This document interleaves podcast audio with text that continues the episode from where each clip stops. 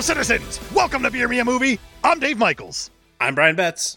And this is the show where we arbitrarily score a movie based on just a whole bunch of very, very, very scientifically chosen topics. Yeah, exactly. You you might say there's reason. Lots and lots of reasons. We put a lot of reasons into beakers and shook 'em or whatever you do for science. And what popped out was our scale that we score things on arbitrarily. Super scientific though. It is the most scientific thing that's ever existed in the history of science. Uh, and if our unbelievably well calibrated score lines up with the Rotten Tomatoes critical score or audience score, we got a drink. And you, so do you, and so do you. Yeah. Yeah. You're sitting there listening and you're like, "Oh, they got it. You got a drink." It's a team game, baby. No lone wolves here. drink when they get it right. Happy spooky season, buddy. Happy spooky season. We're into it. It is October. And you had the first pick of October. And I have Sure a did. very good question for you. I probably don't have a very good answer. Why? Sometimes, Dave, there's no reason. and he knocks it out of the park. this week, for the first week of spooky season of October, it's all horror movies this month, baby. We are talking Rubber from 2011 or 2010, depending who you ask. Written, directed, produced, all the things by Quentin Dupieux. De Pierre. I can't give him a fucking. I can't do it. I kind of want to. I really don't. And it's not for him. I think he did a fine job. But when you look at a movie and you're like 82 minutes, hell yeah. And then when it's happening, you look at the movie, you go, that's only 30. Oh boy. That's fair, I think. That it does feel longer than it is. Have you ever seen this thing before? Hell no. If I had, I might have chosen a different movie. Why did you pick this movie? And I'm not upset you picked this movie because I've wanted to watch this one since it came out. Same. I've been wanting to watch this because I saw the trailers for it and it looked like a super good time, which I think is kind of the point. You're thinking that this movie was all marketing? I think this movie is a commentary on audience expectations and delivering upon them, et- etc. Sacre bleu! I'm going to build up all of these people with my guillotine, tire, but it's not that at all. yeah, we got Frenched. we got Frenched hard, but we also kind of got like Italian at the same time too. Because if you watch this thing and don't think a Fellini film, Then- yeah. I don't know what Yeah. to tell you there. Do you want to just get into it?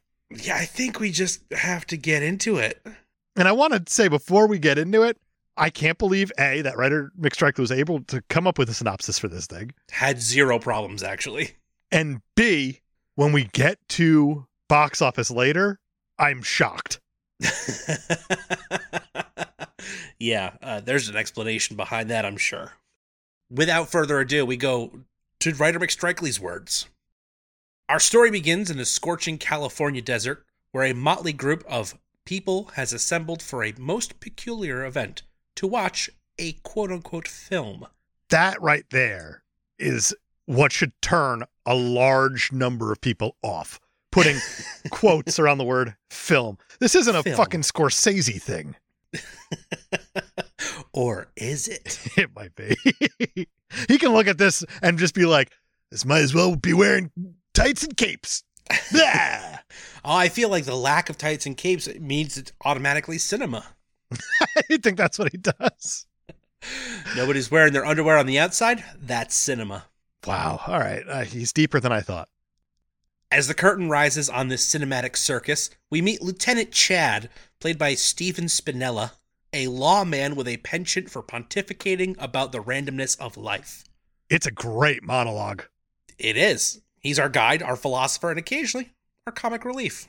he delivers this thing straight down the barrel of the camera Looking and it is directly at so us. long and so poetic and so wonderful that I got some Cohen Brothers vibes from it in a weird way. But then it Yes. kept going, and I'd be like, the Cohen Brothers would have cut by now. they know when to move on. They do. Chad, portrayed with deadpan perfection, reminds us that life is full of no reason. It's a tribute to those moments in cinema where you find yourself asking, why is that happening? The film they're about to witness is an homage to precisely that no reason. That is a cop out. Yeah. Delivered by a cop nonetheless. Exactly. Like when I saw him do that, and as the movie unfolded, and I kept reminding myself, like, no, there's no reason. There's no reason. Keep the idea of the movie in your head while you watch this thing. I started to boil a little bit from the I inside. don't buy for a second that it's actually no reason. I do and I don't, and I'll get why I do in a little bit. As the audience settles in, an accountant played by Jack Plotnick, which, what a name. It is what a name. When you look at this guy, he screams accountant. he's he's typecast as just dorky guy number one. He distributes binoculars, a quirky gesture, as if watching a movie on the big screen requires a closer look. Get it? Do you get it? Do you get it? Then, in a surreal twist, he pedals off on a bicycle, leaving us to ponder the profundity of it all. Are we though? I don't know. I love that Reddit Rick Strickland doesn't mention this, but when this cop comes arrives on the scene, there's just a bunch of chairs in the road, just randomly placed, and he hits every single one of them intentionally. And He slaloms Lindsey Vaughn style into these chairs. And my first thought was, that's wonderful. That is Yeah, I was such a like- good sight gag, such a good way to like kind of set the tone for this movie until you realize he did it It's for not no its reason. own. He did it for absolutely no reason. the viewers, equipped with binoculars, gaze into the distance, waiting for the film to commence. And commence it does, in a way you'd never expect, with a tire named Robert spontaneously springing to life. I legit got giddy when I saw this tire in the dirt start shaking. I go, Yes. here it goes. It's Coolio. It's the start of the Keenan and Kel program. Here we go. Boo-doo-doo-doo. Yeah, it starts spinning, and I'm like, all right, practical effects, good start, let's go. this movie is full of practical effects, which is a little mind blowing. Robert, our rubbery protagonist, discovers he has psychokinetic powers, which he promptly uses to make animals and objects go kaboom.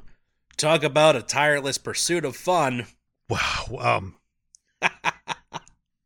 I feel like if we were to get Ryder McStrikely a Christmas present in this upcoming holiday season, it should be a Stretch Armstrong. I like tireless. That's a good pun. Naturally, Robert's newfound talents lead to some peculiar mishaps. I love how we kind of watch Robert develop his powers. First, we have to watch him learn how to roll. Learn how to roll. Yeah. And he does it eventually. He falls over lots, he gets up lots, and you're like, hell yeah, Robert. I'm cheering for you, and I can't figure out why. Good job. There's something very charming about this tire. It rolls over a bug, it makes it go squish. After it rolls over a can and uh, makes that go squish, and he blows up a bottle, so he's learning his powers. He rolls over a scorpion, and he gets a taste for it, and he goes, I'm going to go find more things to roll over and blow I up. need other things to roll over and blow up. The bunny rabbit, He explodes that rabbit pretty good. he explodes it good. And I love later on in the movie, the rabbit kind of comes back. How you have the people watching the movie, the audience are going to eat it. And one of them points out, like, you know, it's fake, right? this is a movie. It's not real. There's the little clever bits about this movie that I really enjoy. Yeah. Yeah.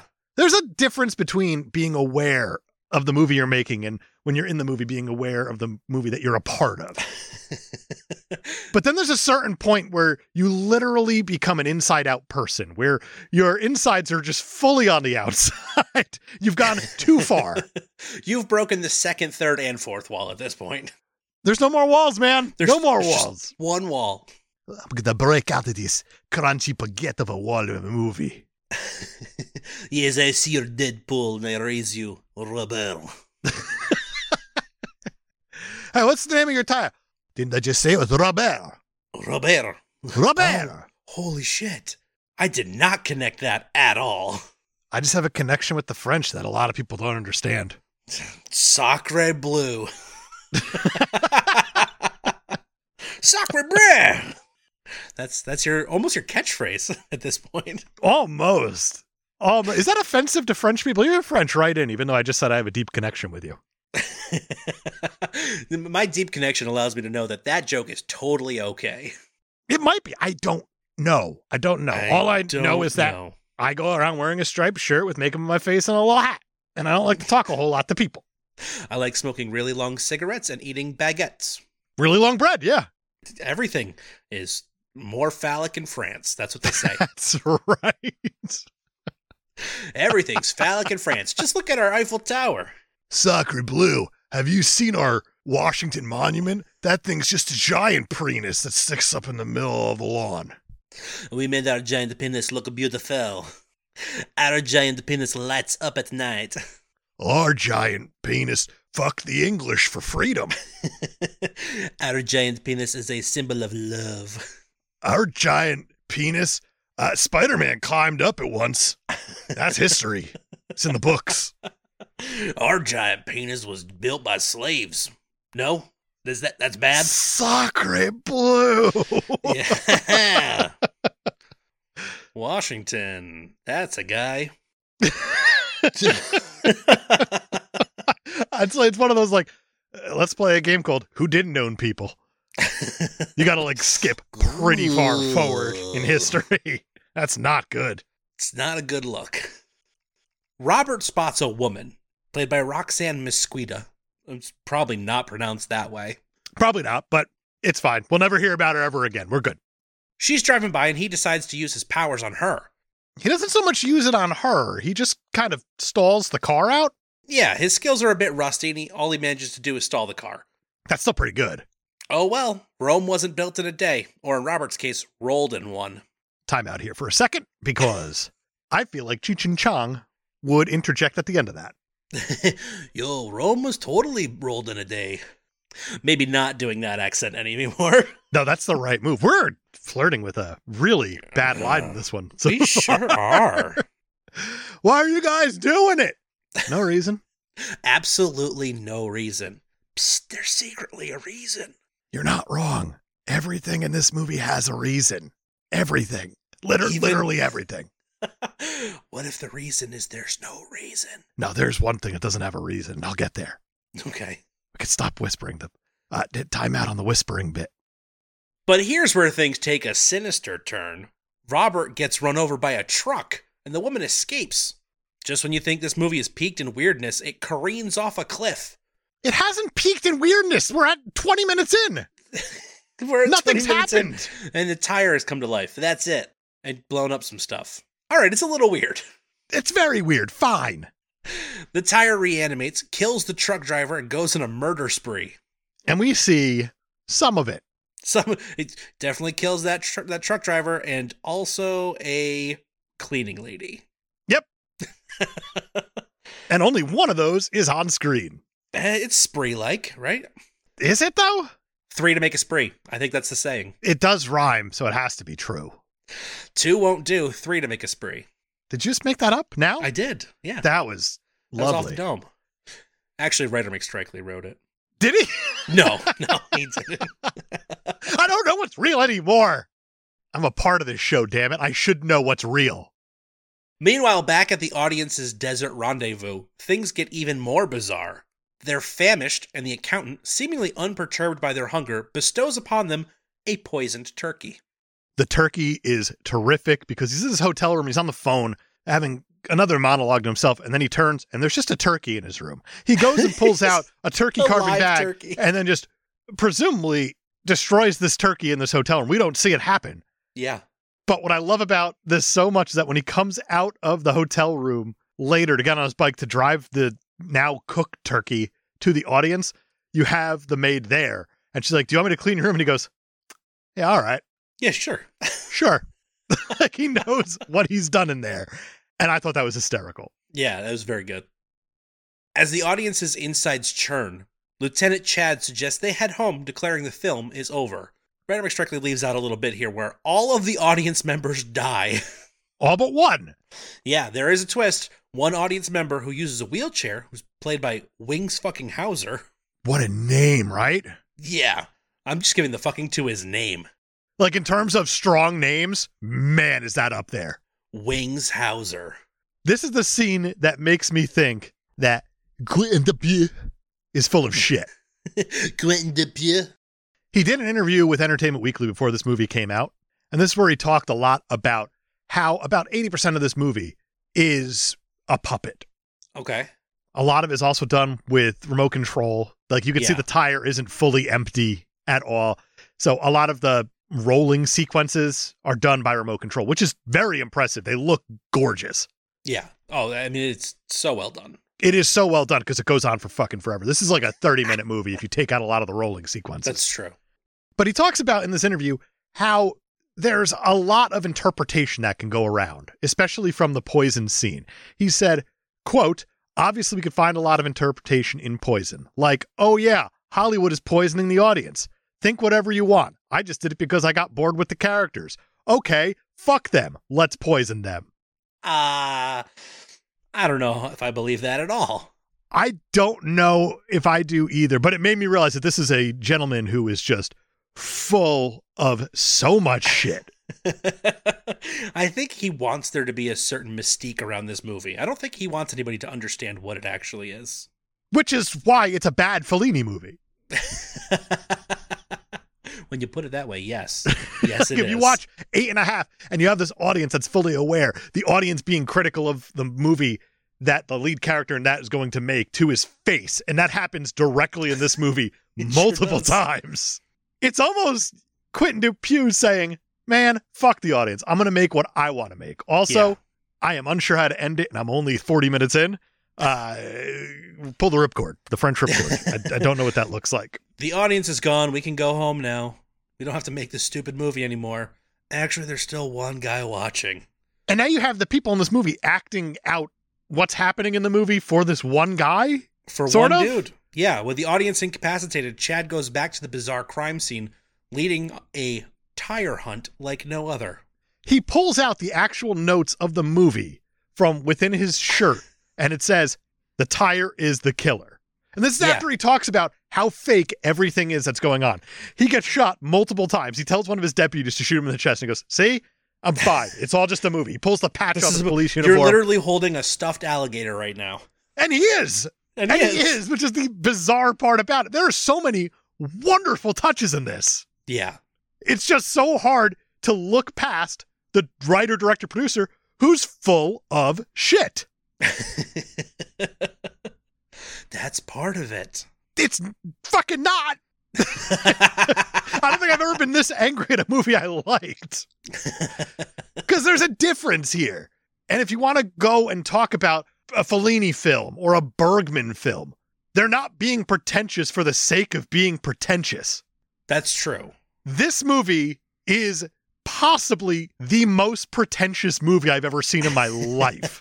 and it's about That's a fair. tire who comes to life and kills things with its tire mind. His name is Robert. And I like it. Make sense of that. Yeah, go figure. So meanwhile, the accountant attempts to off the wheelchair user with poison, but ends up poisoning himself instead. And, you know, comedy ensues as he croaks dramatically, according to writer McStrikely, even though he's like revealing the details of how he murdered his brother. I don't know. It takes seven You know. minutes to die. Humor. If he died in a proper cinematic way of being poisoned, his guts getting all bubbly, we could cut off solid five minutes there. That's true. All right, it is pretty dramatic and a little comedic. Yeah, a, a touch of comedy. A touch. Robert, our vengeful tire, encounters a bonfire of his fellow rubber brethren, and that sets off a killing spree that would make even Freddy Krueger flinch. For three days, he dispatches hapless victims, showcasing his tireless dedication to chaos. Double down on tireless. Double down on tireless. I, you know, I could have gone without the repeating of the joke, right, McStrikely. Also, we don't see any of this three day killing spree. None of it. It None cuts of it to at all. Three days later, and it's just a lot of bodies. it's kind of like Shaun of the Dead, if you will, Yeah. where Shaun wakes up drunk and the zombie apocalypse has happened. Exactly. Like we don't see any of it. right. We catch up to it, yeah, but still. Yeah, we are just in the aftermath. Lieutenant Chad finally lures the murderous tire into a trap using a mannequin as bait, but of course things don't go as planned. Robert blows up the mannequin's head, but the dynamite fails to detonate. The whole thing becomes as anticlimactic as a bad punchline, much to the audience's chagrin, which again is one dude. It is the one guy they're doing this entire charade for at this point. But I also liked how the mannequin didn't detonate. Yeah. And my first thought was, all right, this is an interesting situation. I'm kind of curious to see where this goes. And where it goes is Lieutenant Chad just walks into the house with a shotgun. Yep. Enraged, he offloads his shotgun on Robert off screen, and the tire's remains are chucked at the nagging man in the wheelchair, who can't resist berating Chad for the disappointing conclusion. It's extremely on the nose, and I get where Yes. you're going with it, but you haven't given us anything in this movie. Absolutely nothing. Ah, but we're not done yet. In a twist that would give M. Night Shyamalan whiplash, Robert is reincarnated as a tricycle. His first order of business dispatch the wheelchair user in style. Revenge never tasted so rubbery. I don't know what that means at all. I don't either. I don't think he needed revenge on the audience, but nope, not at all. writer McStrikely deemed that a good enough thing to say. I loved when this tricycle rolled out, and I went, hell yeah. The Absolutely. tire is reincarnated, the spirit, that thing's in the tricycle. The tricycle starts doing that weird vibrating thing where you know it's about to blow someone up. It's awesome. And then there's 10 minutes more of the movie. the film ends with Robert amassing an army of tires hell bent on conquering Hollywood. Yes, you heard that right. Tires on a rampage in Tinseltown. And that's where the movie ends and where it leaves us. Story and motivation. How about you just throw out a number? Because it does not matter. Four. Done. This movie I just sort of honestly- I don't know. Happens. I have no idea what's intentional, what's not, what has reason, what doesn't. In theory, it should all be intentional. In theory. Yes. Well, there's even a scene during the credits of it's the first opening scene again of Lieutenant Chad delivering his monologue, but they reveal that he's not talking to the audience. He's talking to nobody. Which is amazing also. Yeah. But legitimately, half of this movie is a tire silently rolling in a weird close up. Makes for a hell of a trailer. And the close up, don't get me wrong, it's beautifully shot, It's so well done. but it goes on again for half of this movie. Like, I'm almost tempted to watch it again with a stopwatch and just time all How much the of it's nothingness that happens. Rolling. I love that when it first starts learning to roll, the kid who's in the audience with the binoculars is like, This is boring. it's like, Yeah, yeah, it is.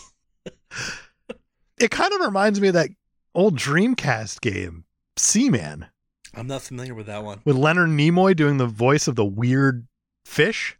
And like it's super realistic in terms of the time that it goes by. Like you got to heat the water at some points in order to keep the fish alive. If you don't, it'll kill itself or die or whatever. You have to restart the entire game. You can't Oh, wow. fast forward the game to make it grow more. Eventually, it grows weird, creepy legs, goes out, and it's just the most sarcastic little fish Nimoy that's ever existed. Of course it is. And speaking of rolling, I'm going to get to I'm very curious where that's going. our first question from Facebook. We don't have many, but it just feels appropriate here. Okay. Oh, Uh, it is from Dave Novak, and he wants to Ahoy, know ahoy. Wed Bed Behead, songs about rolling. He says Fred Durst rolling, and that right there is offensive because there's a biscuit that is limp behind that. There's more to that than just Fred Durst. Limp Biscuit rolling, Bob Dylan like a Rolling Stone, and Adele rolling in the deep. Okay. Okay. I'm going to marry like a Rolling Stone. Oh, yeah? Yeah. I'm totally going to marry Rolling in the Deep. That song is awesome. See, now this is where things are going to get unpopular. And I'm absolutely going to bed Limp Biscuit rolling. 'cause yes. You know, I be loving that shit right here. L I M P, the biscuit is right here. Yeah. Yeah. Um, I- I'm a hundred percent betting Limp Biscuits rolling. You have to. And I'll even wear the Yankee hat for it. I don't care. It's it's just it's more fun. So there you go, Dave. Thank you. Uh, also, respect the biscuit. Put some respect on the biscuit. That's not what goes on the biscuit. No, it's not. We've what talked goes on about a the limp biscuit. biscuits. And if you weren't there for that episode, folks, You're Google it welcome. and don't be a coward on incognito doing it. Uh, that is as much of a hint as you're getting there. Do you ever play a game with incognito mode where like you're a day later and you go to Google something and incognito pops up right away and you go, What was I looking at? You have to like try to remember. No, I um. Oh, you live alone and don't have a family. That makes sense. All right. hey, we're still using incognito. so casting, It's there. There are people in this movie. there are people. They exist. They deliver lines in front of a camera. It's fine. It's not great. I kind of like Lieutenant Chad quite a bit. I think he does a really good job in that monologue to open this yeah, thing. I agree. I'll go with, that. with a solid five, right down that middle. Five. Yeah, it's it's a four with bonus points for casting an actual tire. It's a good tire. He did a good job.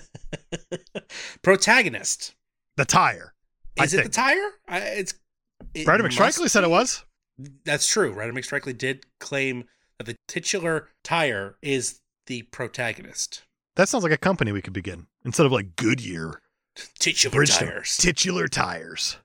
What's that you say, Frenchie? I was too busy listening to my Washington Monument talk about our titty tires instead of your Michelins. Titty tires, where the Robert meets the road. That's what they say. yeah, it's probably the tire, isn't it? Uh, he's Sure. fine. He comes it's to either life. him or it's Chad, right? he does his thing. He kills people off screen sometimes. He rolls a lot. He saves the day From what? from reason. All right, three. Three. uh, antagonist. It's probably us, the audience. In all I, fairness, I think you're actually right about that. I am going to go with two because Quentin Depew is, once again, the most full of shit filmmaker I've seen in a long, long time. And you know what? The thing about Quentin Depew is that he's probably one of those guys who has a Google alert set for him. Probably. So if this pops up, he's gonna be like, Sacre bleu, somebody will build Rabel. I can't wait to hear what they. I am not full of caca. I'm not. I'm not. I am a serious filmmaker and a techno musician. I'm full of wee wee, if nothing else. Meaning, yes, yes, I'm full of yes, yes. That joke was almost too easy for you. Yeah, he's full of shit. Um, I don't know what it was again, but two. I think that's that's part of the the mystique of the movie. He wants people to go in knowing nothing. But then he tells them that things are happening for. I know we're not talking about director yet. We will, but he tells the audience literally nothing that you see going forward is going to have a reason to it. Yeah, but that's by that's being delivered by somebody who is acting within the performance. But we have to buy what the actor is saying within the performance because he's the one who's establishing the rules. Do we though? We sort of do, or else what's the point of any of it? The reasons. Huba stanks the reason. There it is. The reason is you, Brian, and you are a two. a two for antagonist. That's fine. Screenplay. I want to give a nice one point bump to that monologue at the beginning because it is really well done. It's really well written. I Yeah. appreciate the Fellini nods throughout the entire thing, which is nice. Overall, it's fine. There's literally nothing to quote except There's- no reason. That's true. Dad, my stomach hurts. That's like half the movie right there. It is half the script. movie. You, you quoted it. Good job. Three. Three. Well, you were being hard on this movie that you liked. I know. Weird, right? Style and tone. That's a tricky one Yeah. because the movie looks great, It looks fantastic. but it goes on for so long. The longest 82 minutes of your life. like Roger Deakins is the master at setting up shots and making things look amazing. Yeah. These shots are sort of on par with some of the stuff that a Deakins could pull off. Again, the difference is the editor knowing what they're doing. That's true. It's great to have shots that look pretty, but for fuck's sake, know when to get out. we can only watch a tire learn to roll for so long. I want to go with a seven. Okay. That's been on the high respectable. side because I think it looks great, but and it could have been higher if they hired I think an editor. I think tonally only one person knows what the tone of this movie was supposed to be, and that is the writer, director, producer, and music guy. I'm surprised he didn't claim that he was the tire at some point. and Robert, played by Quentin Depew. uh, music the score was done by Gaspard Auger and Mr. Oizo, which is a pseudonym for Quentin Dupuy. yeah, he's a some sort of techno musician type fella. And he got the inspiration for this when he did a Levi's ad with a puppet called Flat Eric. oh, I remember Flat Eric. That is Wow. Quentin Depew. Okay. And he openly said in again the CW interview that he does have the three tires that were used in this movie, and he doesn't give a shit about them, but he loves Flat Eric because he's cute. Flat Eric is cute. The music's fine. It's fine. It's totally fine. I'll go five, right down the middle again. I love it. Let's actually talk about Quentin Depew, the director of this film. Pretentious for pretentious sake. I, I'm still struggling with how much of it is intentional, though. I think he wants it to feel like he doesn't give a shit most of the time. And especially in like the CW interview when he talks about, yeah, I didn't know what to do with the audience, so I just poisoned him. That feels like such a cop out. It does feel like a cop out, but the whole movie is a cop out by design. I don't know. I, it's I find it hard to believe that it opens with this monologue about there being no meaning, and then there actually being no meaning the whole time, and then also coming back to that monologue at the end and showing that he's not even talking to anybody. No, but then he also has the tires facing the Hollywood sign at the end of it.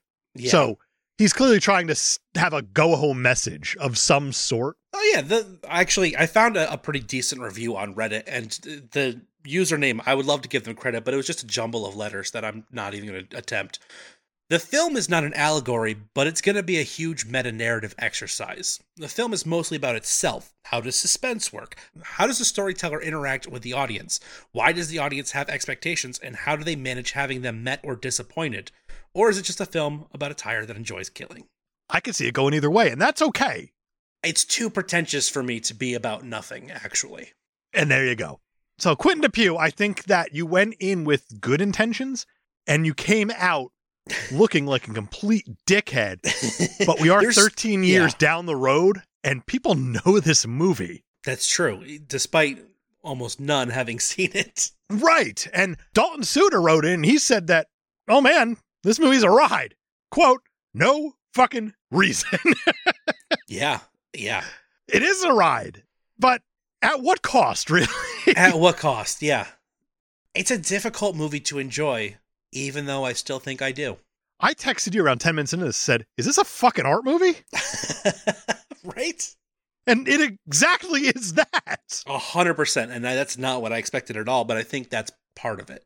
I It's think going the completely against misleading expectations. Trailers and everything is it's all a commentary on film itself and audience interaction.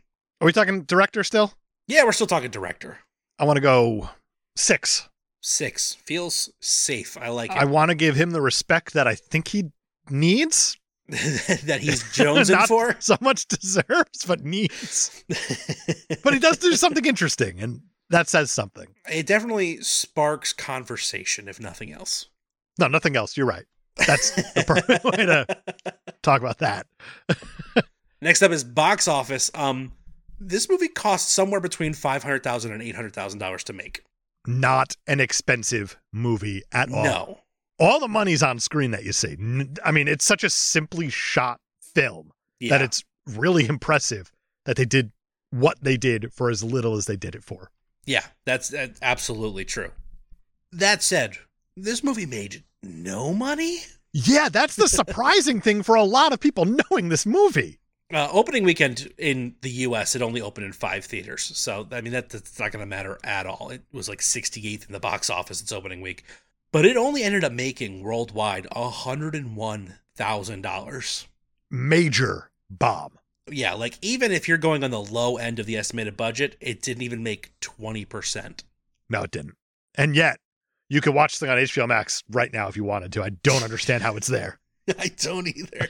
but there you go. Uh, that on our scale is a zero, which I don't know that we've ever actually given out a zero before. I don't think we Box office. have. And we have talked about Jack and Jill. And only the strong and movies that people uh, just do not know. Oh, John Carter. John Carter got a zero. Yeah, yeah, that'll do it. and the final category is impact on the industry. I keep saying people know this movie, and I People think they have know it heard as of the this Killer movie. Tire movie, and it is not that. No, people are familiar with the trailer for this movie, and that's about as far as it extends. I don't think there is an impact on the industry, or it's not a significant one. Yeah, I agree with that. I can't really think of Wholeheartedly. any movies that got spawned because of something like this. Sure, I Right. think it's a really cool exercise that he tried doing. I think you can kind of make an art. Nah, that's a bad one to even make. I was going to say, like, some of the A24 stuff that's come out, you might have a chance at making an argument for, but even maybe, but even that's that's a stretch. It's not even so much a hat on a hat at that point. It's a pretension on pretension. Nobody uh, that's doing work for A24 right now is like, yeah, I was inspired by Quentin Depew. Actually, the only thing more pretentious than being Quentin Depew is listing him as an inspiration. I'm going to go with a one. Yeah, I don't want it to be nothing. I, it's not nothing, but it's very, very low. That is going to give Rubber a total score of 36. All right, we're totally safe. So, Rotten Tomatoes on the critical side, this thing got a 67%. On the audience side, it got a 46%. I feel like those are kind of appropriate. Yeah, I can definitely see why. I liked it, even though it pissed me off a lot. But same, I watched the thing last night. I haven't stopped thinking about it yet. same. I- I've not been able to stop thinking about what was intentional, what was just being a, a film nerd jerk off. There's a lot to be discussed with this movie, despite it being so insignificant. That's a very, very good way of putting it. Brian, that's a really interesting pick to open this month. good job. it sure is. But now it's your turn to beer us a movie. It is my turn, and we're going to get away from all this mumbo jumbo film nerd bullshit. Even though that's kind of where I like to live it a lot wasn't of my intent. it. So- I just wanted a fun movie with a tire that kills people. well, I'm going to give you a fun movie, and I'm going to give you a little bit more of a mainstream movie, but Okay. not much more. I do want some vampos in there because it is the spooky season, Ooh. and more importantly, I want to get some Corys going. So we're going to be talking about 1987's The Lost Boys. Oh, I'm very excited. Sprinkle in some greased up saxophone players, and we've got ourselves a movie. Oh, yeah, we do. Uh, I watched it last week for the first time ever and said, I need to talk about that with somebody. Yes. And yeah, it that is seems the appropriate reaction. That this is the place to do it. Next week, The Lost Boys.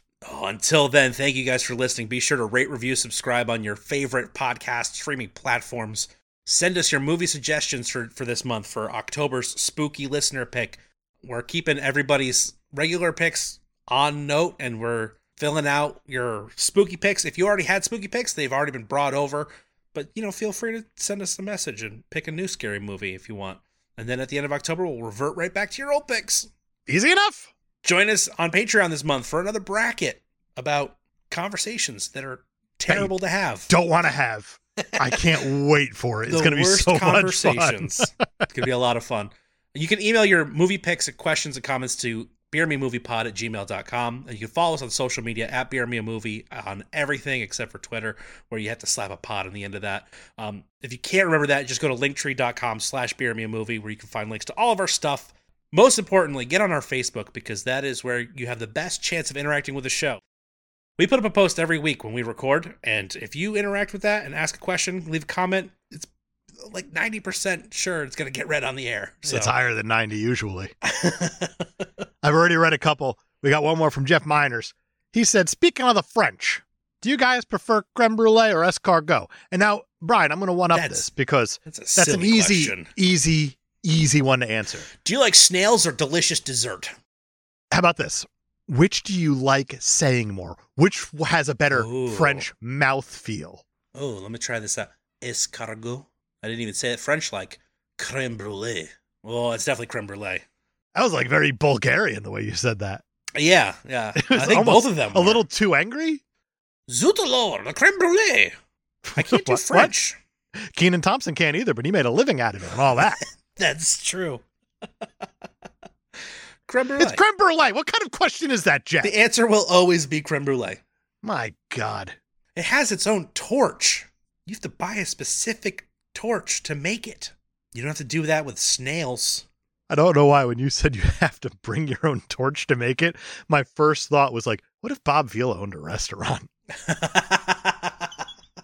I don't know why that man is so prevalent on my mind most times. Bob Vila here for this old pub. It'll be so good watching him try to do some sort of like restaurant impossible on his own though. Right. It's He's going to just make it Bob look Vila. great. His POS station is going to be a goddamn nightmare. And he's going to be serving drinks that are way too watered down and way too slow out there. So we're going to get some John Taffer coming in too. It's a whole crossover, baby. 100% Uh, would watch. One million percent would watch. That's that's wood with uh, two O's, not an O U L. Everybody, thank you so much for hanging out. Thanks for listening. Get your spooky season picks in for the end of the month. Brian, you got anything else? That is it for me. Fantastic. We'll see you guys next week for the Lost Boys. See you then.